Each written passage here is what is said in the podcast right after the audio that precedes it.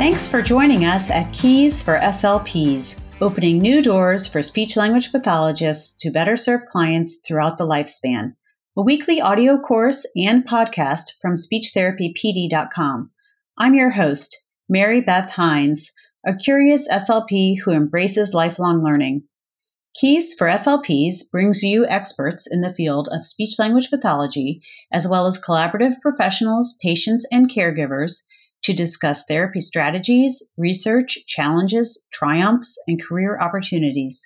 Engage with a range of practitioners from young innovators to pioneers in the field as we discuss a variety of topics to help the inspired clinician thrive. Each episode of Keys for SLPs has an accompanying audio course on speechtherapypd.com available for 0.1 ASHA CEUs. We are offering an audio course subscription special coupon code to listeners of this podcast. Type the word keys for $20 off. With hundreds of audio courses on demand and new courses released weekly, it's only $59 per year with the code word KEYS. Visit speechtherapypd.com and start earning ASHA CEUs today. Welcome to this episode of Keys for SLPs Keys to a Holistic Approach to Evaluating and Treating EIPVFM. I'm your host, Mary Beth Hines. Before we get started, we have a few items to mention. Here are the financial and non financial disclosures. I am the host of Keys for SLPs and receive compensation from speechtherapypd.com. I have no non financial disclosures to report. Sharon D. Frank is the owner of Speech and Voice Center, which receives compensation for this presentation from speechtherapypd.com. Sharon's non financial disclosure is that she is a Buteyko practitioner and a member of the Buteyko Breathing Educators Association. And now here's a little bit about our guest today Sharon D. Frank, MA, CCC, SLP. Sharon specializes in exercise induced paradoxical vocal fold motion, or EIPVFM, and voice disorders. She evaluates and treats EIPVFM using a holistic, systematic approach, including Buteyko breathing techniques. She's the owner of Speech and Voice Therapy in Foxborough, Massachusetts, which she founded over 20 years ago. Sharon has been an ASHA certified member for over 35 years, is a level three Buteyko practitioner, and has co presented on this topic at various conventions, including ASHA and Boston Children's Hospital. Welcome, Sharon Frank. Thank you. Thank you very much. Well, we are so happy to have you here tonight. And I must say that since this podcast started, it kind of evolved about a year ago. I think we had our first episode in June, but ever since we decided to start this podcast, I have been wanting to do this topic because I think it is so important for SLPs to know about this topic in order to make referrals. Also, I'm sure that a few people listening tonight might want to specialize in this topic after mm-hmm. this podcast because it is so interesting. I do have a personal connection to this diagnosis, and we'll touch upon that later in our episode tonight. So let's get started. Can you tell us, Sharon, about your journey as an SLP and how you came to specialize in EIPVFM? Thank you for having me this evening. I'm looking forward to doing this podcast with you.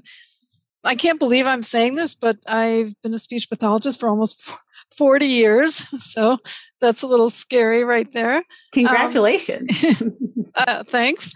Um, I've worked in a variety of settings school, outpatient, hospital, some inpatient. And then I started a, my private practice in 1998. And I've always loved voice. I mean, ever since my first undergrad course in voice disorders, I was hooked. You know, in the whole field of speech pathology, I said, voice is it. I love it. That's it. I always had that interest and always had that specialty. And as far as, you know, getting into EIPVFM, I don't know. I think it just kind of fell into my lap with referrals that came to me.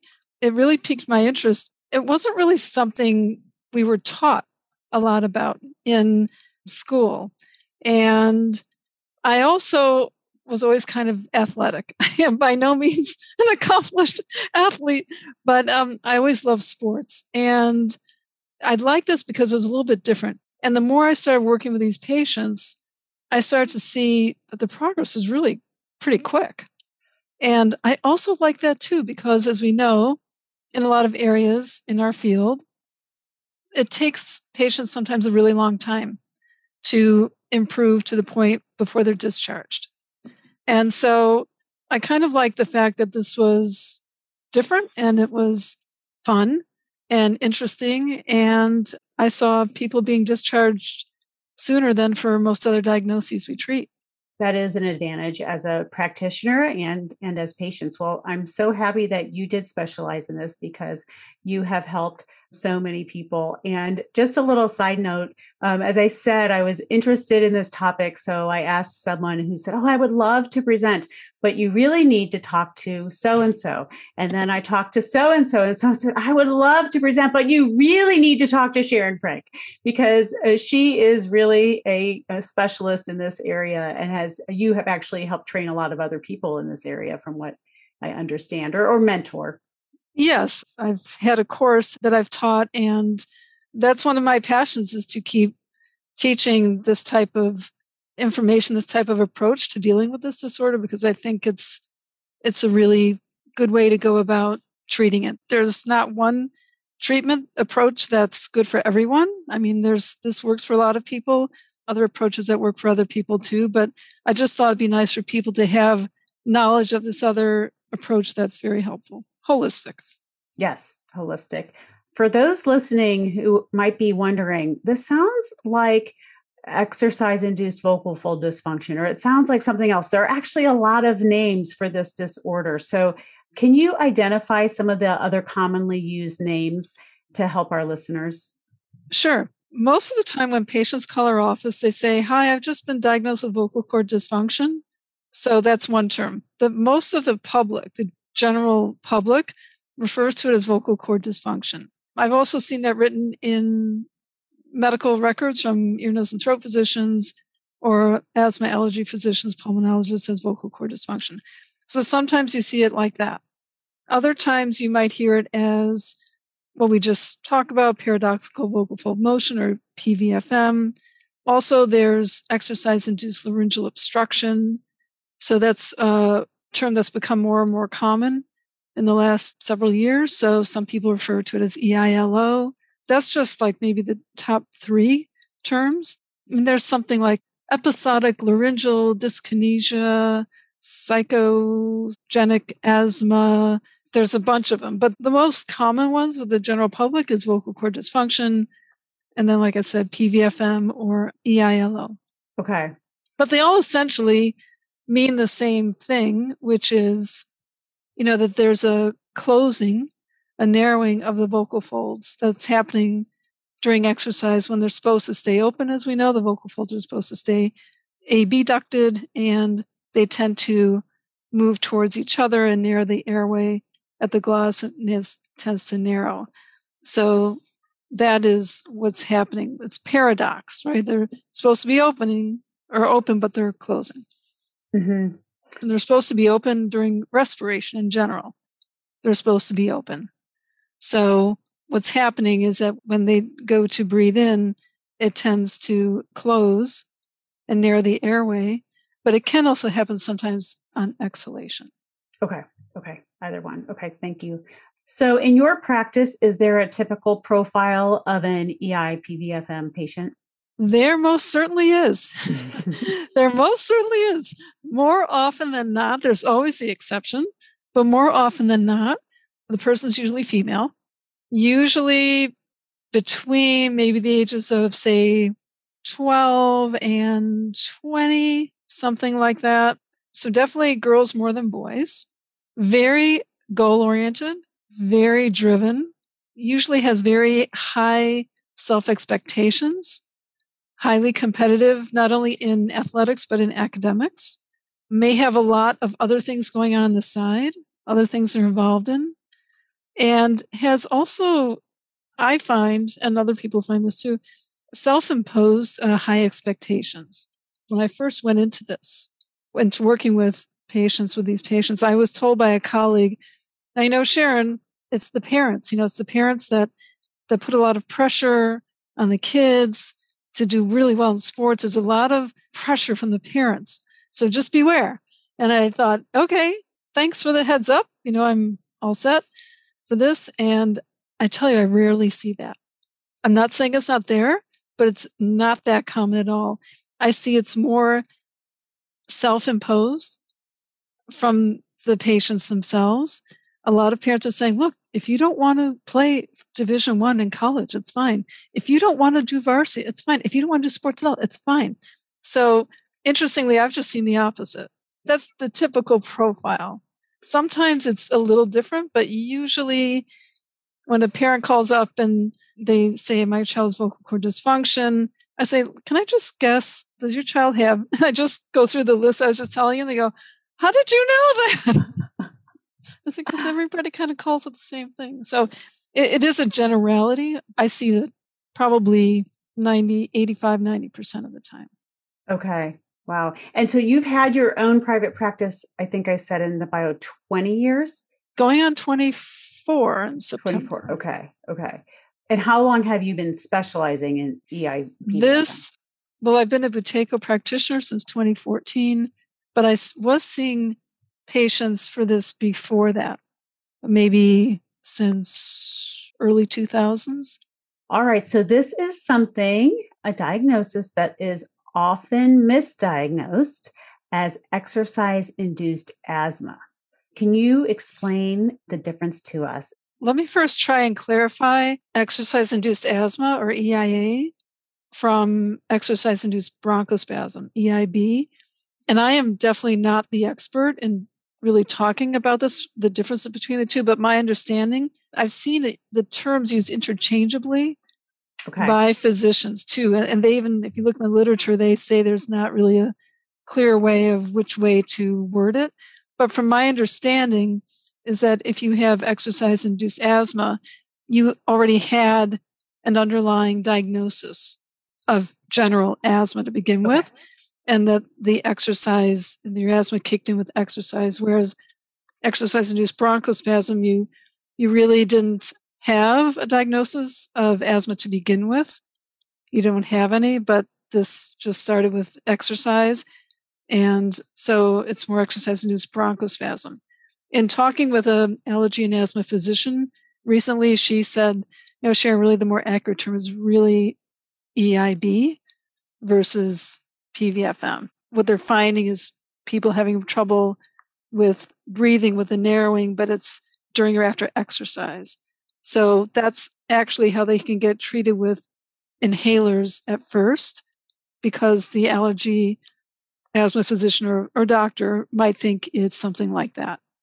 So that's why they may try inhalers first. But anyway, it's really more accurate term, I think, is, is a bronchospasm okay. for people who are do not have an initial diagnosis of asthma. Okay. So the difference, there are actually many more differences than similarities between EIB and EIPVFM. Okay. So with EIPVFM, there is difficulty mostly on the breath in rather than the breath out. Inhalers do not help people with PVFM. Some people say it makes it worse, anecdotally from my patients. Inhalers will help if you have EIB. Inhalers do not help with PVFM most people, if you say, take one finger and can you point to the spot on your body where you feel like you have the problem, patients are going to point to their larynx. The larynx, center of the larynx, lower of the larynx, and also maybe upper chest. And with EIB, they don't point to their throat. With PVFM, they recover pretty quickly. If they're playing soccer and they're having trouble, they will sub out from the game and then they'll recover in a couple of minutes and they'll go right back out. Whereas it doesn't happen with EIB, it takes longer to recover. Also, sometimes with PVFM, you'll get that stridor, which is like that sound that you get when people are breathing in. And so you don't always have that though with PVFM, but not always, but a lot of times that happens. And then there are four things I want to mention that are very common with PVFM in my experience, which is again why I am a Buteyko practitioner. And this will all come in together later, I think, in the podcast. But lightheadedness, numbness, or tingly sensation in the extremities, visual disturbances like tunnel vision or getting squiggly lines or vision being off somehow, feeling a fullness in the ears, and leg your legs feeling very very heavy. I'm seeing that a lot with PVFM patients, EI PVFM patients, and that doesn't happen in EIB. So those are some of the differences between the two. Well, thank you for clarifying. So so many things of what you have just said have brought me to make me realize how common my daughter's diagnosis was. One of my daughters was diagnosed with EIPVFM. And I just want to mention, with her permission, she gave me her permission, her course, which when Sharon and I were talking, it is very common. So she was a competitive high school athlete. And the way you described the typical patient, she hit probably 90 of those targets was very typical competitive athlete and passed out on a hot September day and was sent to the trainer. The trainer sent her to the ER, and the ER said, You have to be cleared by neurology and cardiology, which in explaining this, I do want to say, you know, I, am very thankful that we live in, in the country that we live in and we have excellent health care. And she did have the, she had a very thorough workup. So I'm thankful for that thorough workup. But anyway, so she went to neurology, she went to cardiology, and she was cleared. And it was determined at that point that she probably was dehydrated. She, you know, played through the season with some of these occasional symptoms. And then in February, she was at an indoor lacrosse game and she passed out. It was determined by the facility that she should go in an ambulance to the ER, which she did. From that point, they wanted her to go back to cardiology and pulmonology. And pulmonology diagnosed her. Working diagnosis was exercise induced asthma or bronchial spasm, as you said. So the trick was they gave her an inhaler Okay. Mm-hmm. So if you're playing in a game and you can't breathe and you're feeling lightheaded and your legs are heavy and you raise your hand to go out and then you go out and you sit down and you take that inhaler and you stop playing, it appears that the inhaler worked. And you say, okay, I'm, I'm ready. I'm going to go back in. And, and then the cycle would start again. It was misdiagnosed, but she did go to cardiology, back to cardiology for a exercise test. She was hooked up to all the heart monitors and I think they were testing her lungs as well. But anyway, she was on, I checked with her, she was on a bike. And so the test was going to take about 20 minutes. So typical mom, I, you know, she got settled and I sat in the chair and I started doing something on my phone. And all of a sudden I heard, and I thought the bike was breaking and she was going to fly off of it. So I like jumped up. Oh. Is she okay? Is, is, the bike okay? And they're like, that's your daughter breathing. But I had never heard it because I was in the stands on the other side of the field. Uh, I had never heard actually what it sounded like. And it was really alarming. So, anyway, the good news that day was that she was fine and they sent us to the ENT. And then the ENT said, I think you need to go see a speech language pathologist who specializes in voice and voice disorders. And so we finally were able to make that appointment in June. And on that day, we got the diagnosis from the SLP where we did another exercise test. They scoped her before, and then she exercised on a treadmill that day and then scoped her again. And you could see that the vocal folds closing, and it was very obvious. And it was almost eight months later and it was such a great day for her to have that diagnosis and the relief and to know that she wasn't imagining it because there were, it was such an unusual thing at the time. Since then, I have met other people who have had this, but no one around her knew it. And she didn't understand it. And she kind of felt like people thought that maybe she was malingering. So, anyway, that is my story, which um, is not very unique, is it? I wish I could say it is. I really do. And I'm sorry that your daughter went through that. And I'm sure that was very terrifying for her and for you. It is something that I hear a lot from my patients. And I had one little boy who the town paramedics had a list when he was 11 of what classroom he was in at any point in time during the day because he had so many instances of this so that they would know exactly which classroom in the school to go to. They knew oh, his amazing. his schedule every day, Monday through Friday, what room he was going to be in. So they could go right to that room. They look at the clock. Oh, he's in science. Boom, it's room 204, whatever. And they would go right to the room. So he ended up doing very well. And they were very happy to know that they didn't need that schedule, that paperwork in their office anymore. So it can be very, very severe with people close to passing out or like you said, passing out. And that's that's terrifying. Plus it it brings a lot of unwanted attention. Right. You know, and kids just want to fit in. They just want to play their sport that they love. They don't want all this attention. So mm-hmm. Mm-hmm. And they want to play. They don't want to be sidelined to get right. cleared by the cardiologist, neurologist, etc. Mm-hmm. Right. Very, very interesting. And then, of course, you know, after all this time and, and worry and concern, I was like, really? It's an SLP that we're going to? I'm like, where was I? I, w- I must have been asleep during that day in graduate school. But I started talking to other SLP friends and said, not only from, you know, graduate school, but just, you know, friends in general from after that time. And, and very few people were from very familiar with it. A, a couple said, well, I remember something about it, but for the most part, people did not recall learning about it. Do you find that right. common? I know you've mentioned you've had some parents, some other parents who were SLPs. That made me feel better. I've had about a dozen, about a, at least maybe more, a dozen parents who are speech language pathologists. And they ask the same thing How did I miss this? I say, Don't worry about it. Unfortunately, you know, it's still not that well known, but there's a lot of kids in this country that have experienced it a lot. So, yeah, you are not the only SLP parent who's had a son or daughter with this. Yeah. Very well, common. So I feel like this is a public service, this podcast, so we can get the word out there.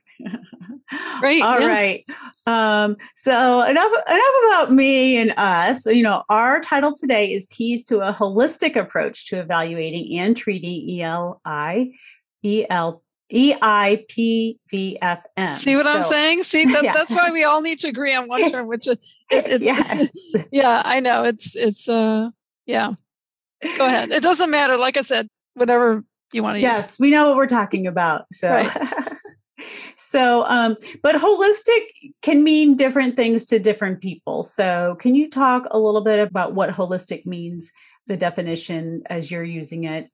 Looking at you know merriam-webster dictionary um, holistic medicine is treating the whole person not just focusing too narrowly on on the symptom. And it emphasizes a connection between mind and body and that's the approach that i use.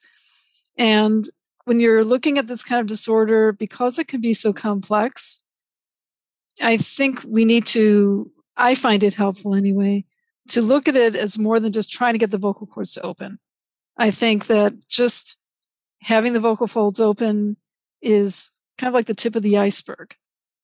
But let's look at really what's underneath and what may be causing this. So, and also because, you know, your daughter had more than one time, right, of um, not being able to breathe.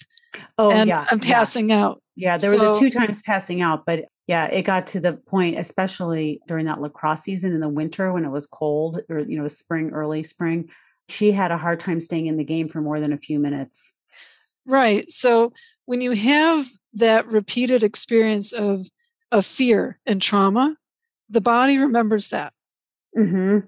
It gets stored in the body. The body remembers that, and then what you can have, it can result in tension, and muscle tension, and change in body mechanics, and posture, and things like that. And that, and also that heightened fight or flight that heightened sympathetic part of the nervous system that's on high alert, and that can throw off breathing. So I think we have to really look at it from a whole person perspective. You know, most of the time, by the time people come here, they're so conditioned to have this problem occur that they say, oh, it always happens when I'm, for example, 400 meters out, or when I'm doing this stroke versus the other stroke in swimming. So they're already thinking it's going to happen. Not if, but they're saying, I know to themselves, I know, or even out loud, I know it's going to happen. Mm-hmm. So they're already set. Their antennas are up, like, you know. So people may have the same symptoms when they come here to my office initially, but they all kind of arrived in a little different path. There also can be other things, traumatic things that may have triggered their breathing separate from sports. So I think you really have to look at the whole person. That's the, what I found helpful in how I treat it, my experience. Well, thank you for clarifying. And it is interesting, you know, when you describe the typical patient, you described the whole person. You didn't describe anything about the laryngeal mechanism. Mm. When you talk about signs and symptoms, I say it's not just, you know, symptoms are what the patient reports and signs is what the clinician sees. My own personal definition is not just the physical, it's also the psychological and emotional signs and symptoms mm-hmm. that go along with it.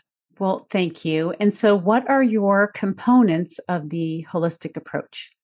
Okay, so there's four main components. One is Buteyko breathing techniques.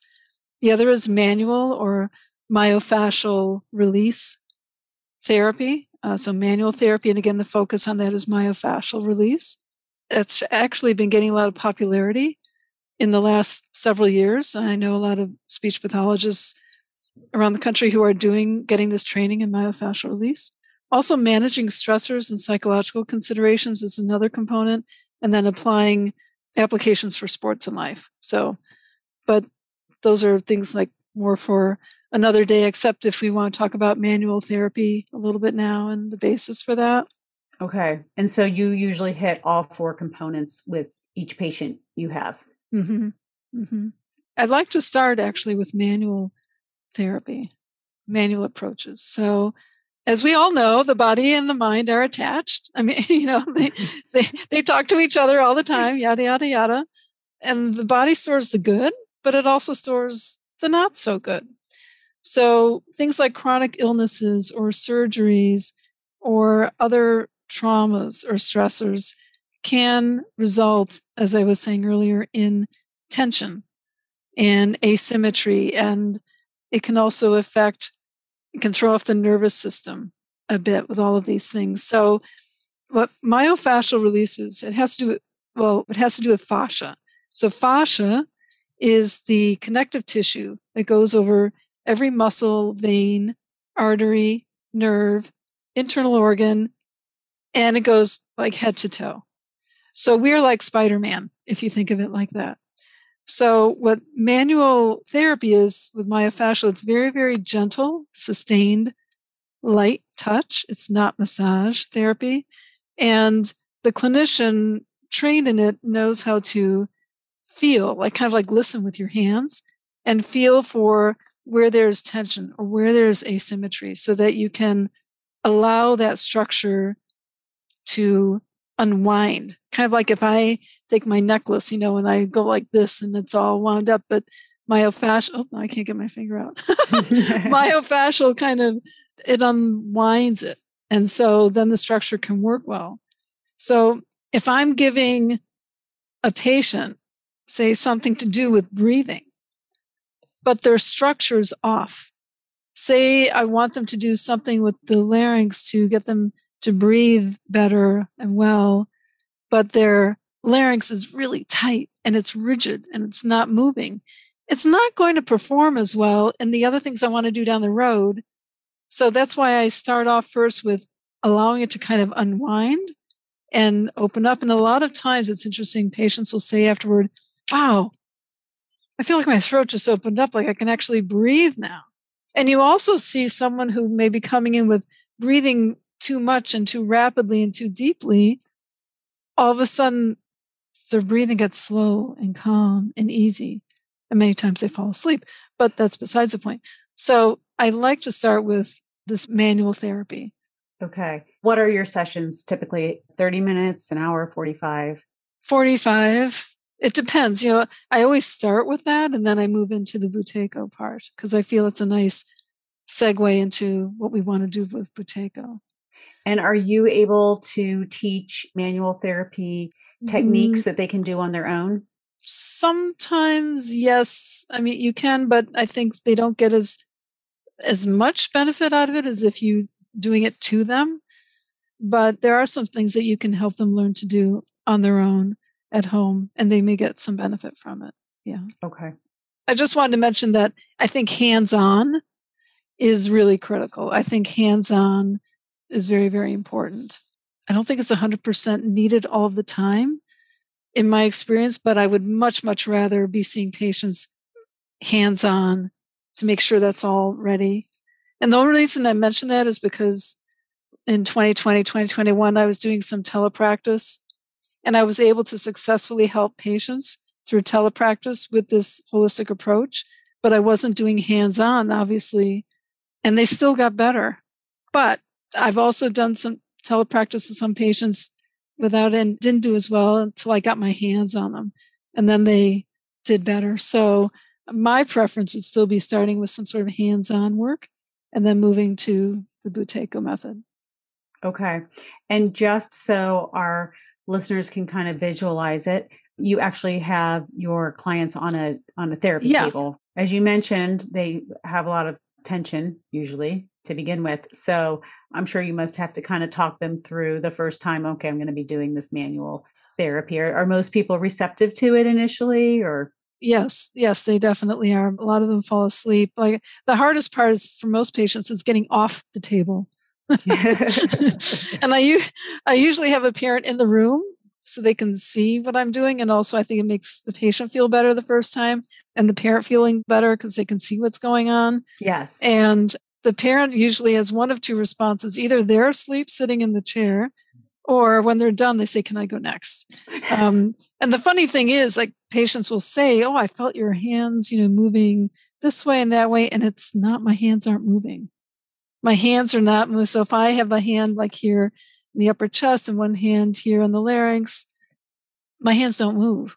So it's the, the fascia underneath that softens and things move and they feel like I'm moving, but it's really not, it's not me. It's not my hands.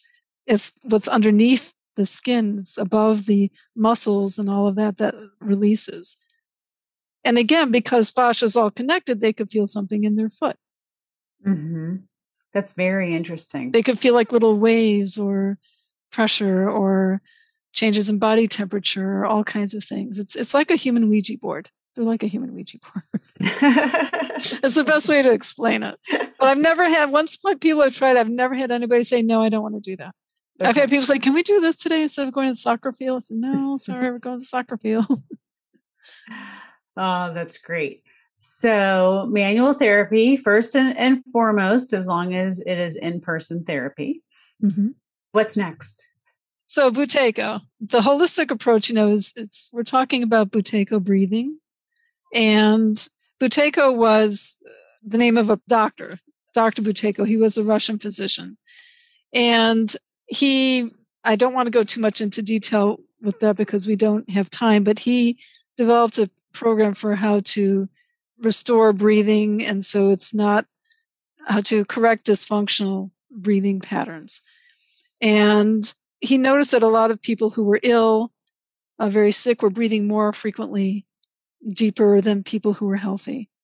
And so we find in the research, I'll just back up a little bit here. Remember, I talked about those four symptoms of lightheadedness, heaviness in the legs, visual issues, things like that. Those are all signs of hyperventilation, of overbreathing, of breathing in more than what the body can metabolize.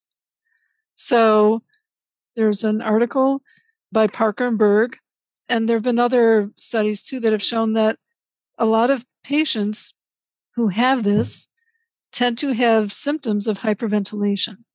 So the reason why I like this, and I've seen my patients have symptoms of it as well, and so the reason I like this approach is it really looks at balancing out the breathing. So it's getting below the tip of the iceberg. If, in fact, not for all of these patients, but if for so many of these patients, they're breathing in excess of what they can metabolize, then let's help them how to learn what they can, how to breathe so that they actually get more oxygen. So here is the part that people may need to replay back when they hear this is that breathing more, like taking a bigger breath and holding it, is going to make you worse. breathing more frequently, breathing deeper and bigger is going to make your problem worse. You will actually get less oxygen throughout your body than more. It sounds counterintuitive. I had a swimmer come here once. She said, Wait, I can't breathe. You just want me to breathe less? And I said, Yeah. and it has to do with biochemistry and carbon dioxide. And because when you overbreathe, your carbon dioxide drops. And when that happens, you don't get as much oxygenation throughout your body. And that's how you get symptoms. And that's all the science I'm going into. And I know they're going to have to play this back like four or five times. But in the time we have left, so the difference in philosophy between what this approach does is we don't want to just treat the symptoms. We want to get to the root of the problem. We don't want to just teach a rescue technique. We want to try to help the patient from ever having a problem in the first place. So it's more than just mechanics. It's more than just low diaphragmatic breathing.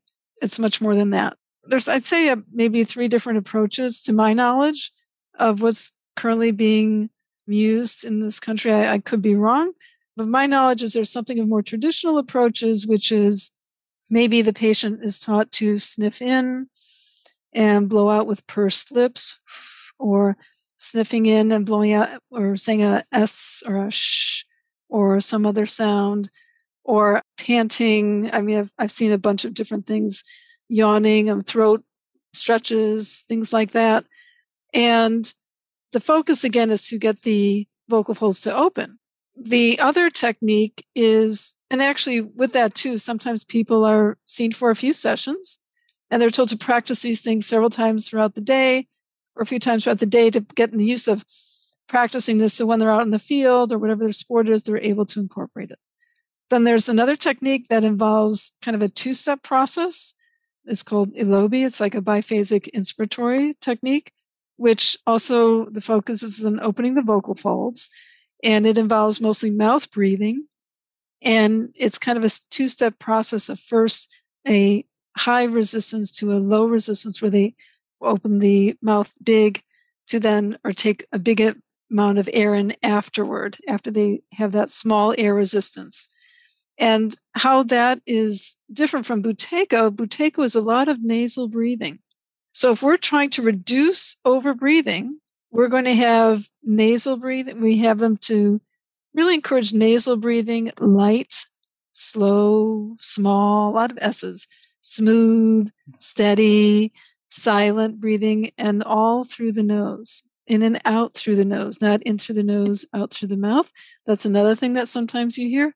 So the goal is to breathe less because again, if you're breathing less, you're getting more. And I don't want to go into too much into the biochemistry on this, yeah. biophysiology, but you actually get more. And the goal with Buteyko is to optimize oxygenation, is to get oxygen throughout so that people don't have symptoms. And it's that mind body connection, things like that. So I just worked with a woman this afternoon. She's going to be 18. Last week, she was running on the treadmill about a 12 and a half minute mile, all nasal breathing. Today, she was running at about an eight and a half minute mile. And then we had her do a sprint at about a 607 minute mile pace to sprint as if she was going down the field for 10 seconds. All fine, nasal breathing, no problem. It doesn't always happen that quickly, though, I should say. She was, she skyrocketed from last week to this week. She could talk afterward, no problem. I said, give me your you know, name, address, date of birth. She was talking like she had just been going out for a casual walk. So it's nice to see that. And then the other nice thing I like about Buteyko is it's very, you can teach people what to do to help them get through, say, an SAT or take their driver's test or something else, or how to become calm when your mom or dad is driving you to a track meet. You know, things you can do in the car so that you already start off the race calmer because everyone gets nervous. That's normal. But it's learning kind of how to keep that in check, in balance, so that your sympathetic nervous system doesn't go like this and then you're breathing you get either too too much or something like that and you start off on the wrong foot mm-hmm. so there are different ways to go about treating the disorder.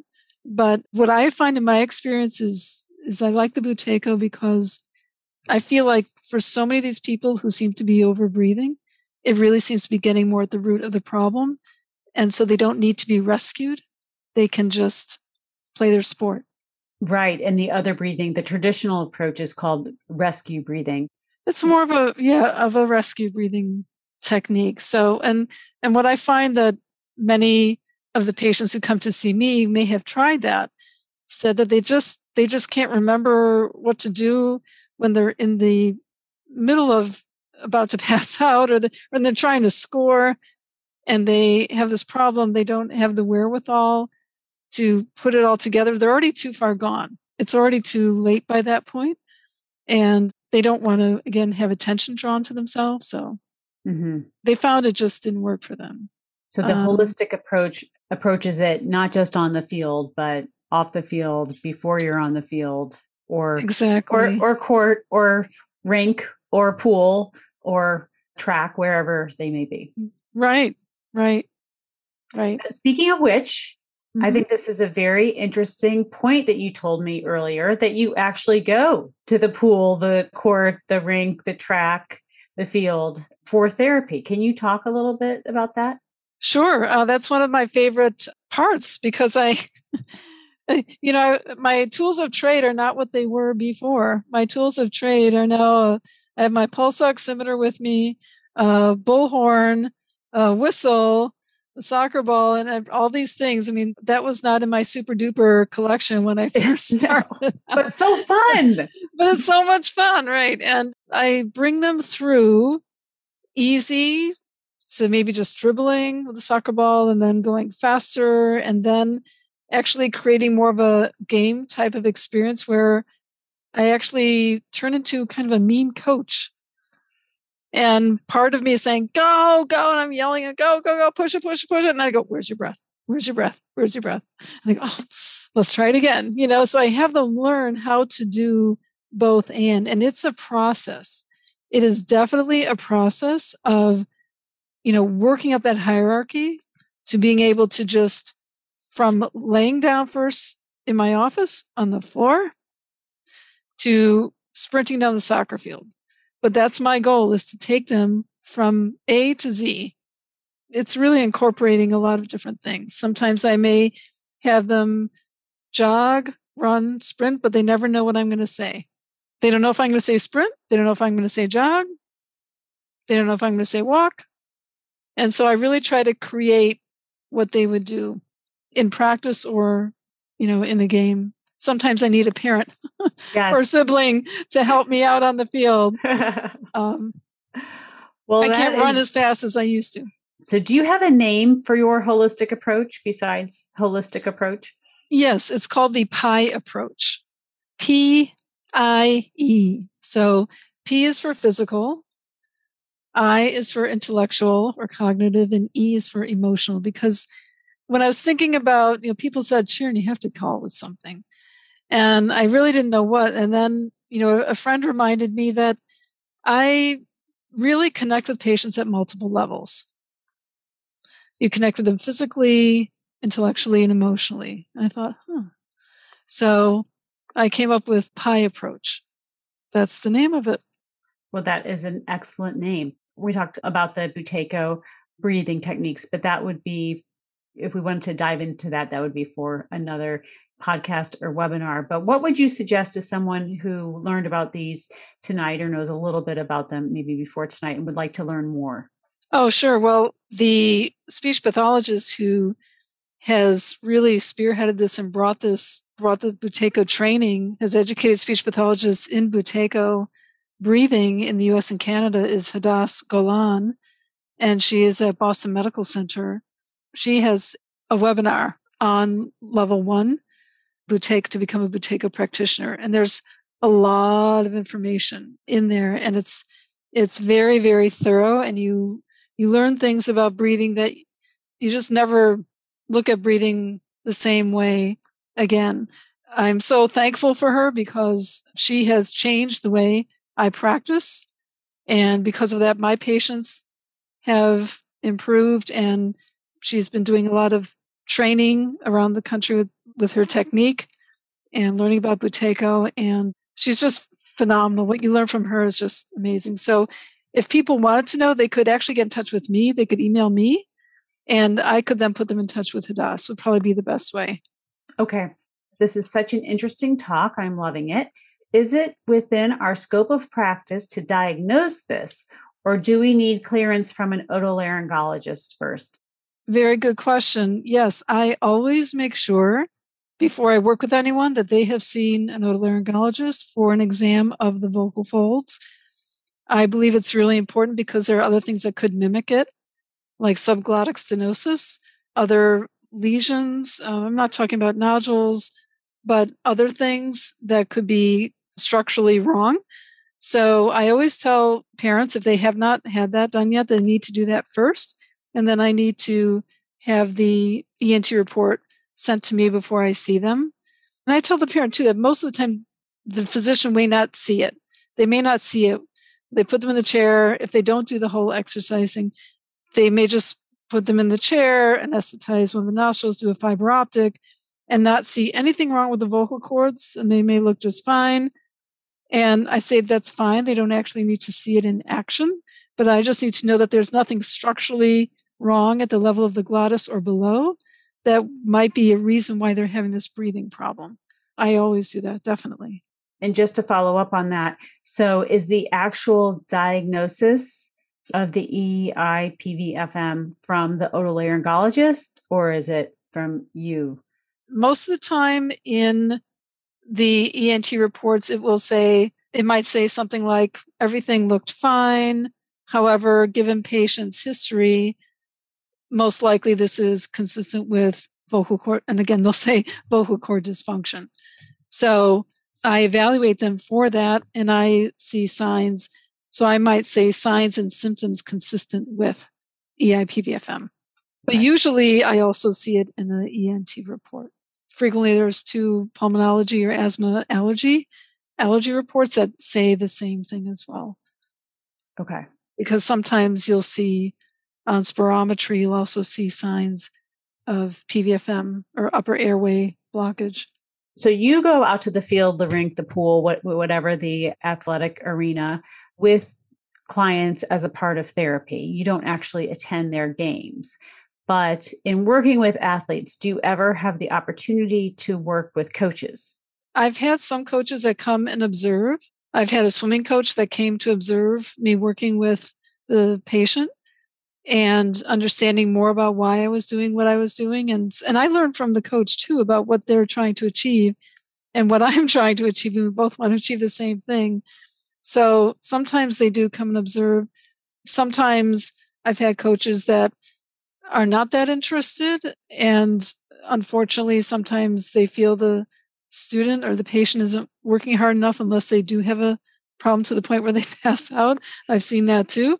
Unfortunately, it's all over the place. But I have had also many phone conversations with coaches who do want to know what they can do to help. So I'm open to always talking to coaches. I'm more than happy to because a lot of them don't they, they don't understand. Like if most speech pathologists, if a lot of speech pathologists have never even heard this term, how can we expect, you know, coaches or the general public to even know what this means? So, and these exactly. kids are, they're in good physical shape. Mm-hmm. It's just that their respiratory level is not matching their overall fitness level. Do you scope the clients in your therapy office, like no. during an evaluation? No, you no, don't. I don't. Okay. I don't. That happens before they get here.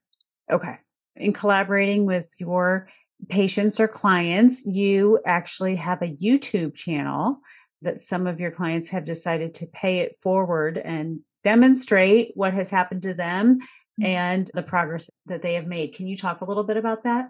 You know, most parents, as we were just saying, they they'd never heard of this. So we started a YouTube channel to try to educate and to get the word out because we realized there was a real need to educate the public about this. So it's been in existence since the end of 2015. And there are a lot of videos, uh, patient videos out there, which is really helpful. I'm so thankful for patients who are willing to pay it forward because I get calls from parents who say, Oh my God, you know, it wasn't until my daughter or my son or I saw that video that was, where my son said, "Mom, that look, it's, it's just what I have. That that's that's me. I have all those symptoms. It's the same thing, and I'm not the only one in the world." And where parents or patients have said that they must start crying, just realizing that, oh my gosh, there's somebody else who has this. So there's we don't even we didn't even put all the videos that we have out on the YouTube channel because there we have a lot. But yes, there's I think we've had about 124,000 views oh, wow. so far, which uh, my business manager says that's not that much, but I don't know, I kind of like it. uh, so well, yeah, if you've helped, um, you know, over a hundred thousand people watching that video, I would say that's something to be proud of again, it's just I uh, want to get the word out there. Want to get the word out there. It's it would be nice to not have people be on medications they don't need for years. That doesn't happen all the time, but I've heard that happening more often than not. So we love getting the word out there. Well, that's great. Thank you. Um, speaking of getting the word out there, I'm hoping that we might have an opportunity for you to return to speechtherapypd.com in the near future for a webinar to take a deeper dive so I know that's just kind of hypothetical at this point, but if you could have talked for another hour tonight, for example, what other topics would you have discussed or would you like to discuss? I would go into more about the more of an introduction to the biophysiology of dysfunctional breathing and overbreathing and to really help people understand more the basis of why I do Buteyko because I know I've just kind of glossed over that and I probably lost a lot of people at that point. So I would go more into detail about that and more into detail about manual therapy. And then I also have patient videos that I like to show. And I also am collecting some data for possibly a retrospective study of patients' breathing questionnaires that they complete before and after therapy. So I'm hoping to maybe put that together and see about maybe getting that published. Uh, but but that's the kind of stuff, just more detail about everything I've talked about. In closing, I just want to say thank you, Sharon. We really appreciate your holistic perspective in evaluating and treating this disorder of so many names. Um, well, thank you. I was really glad to be here.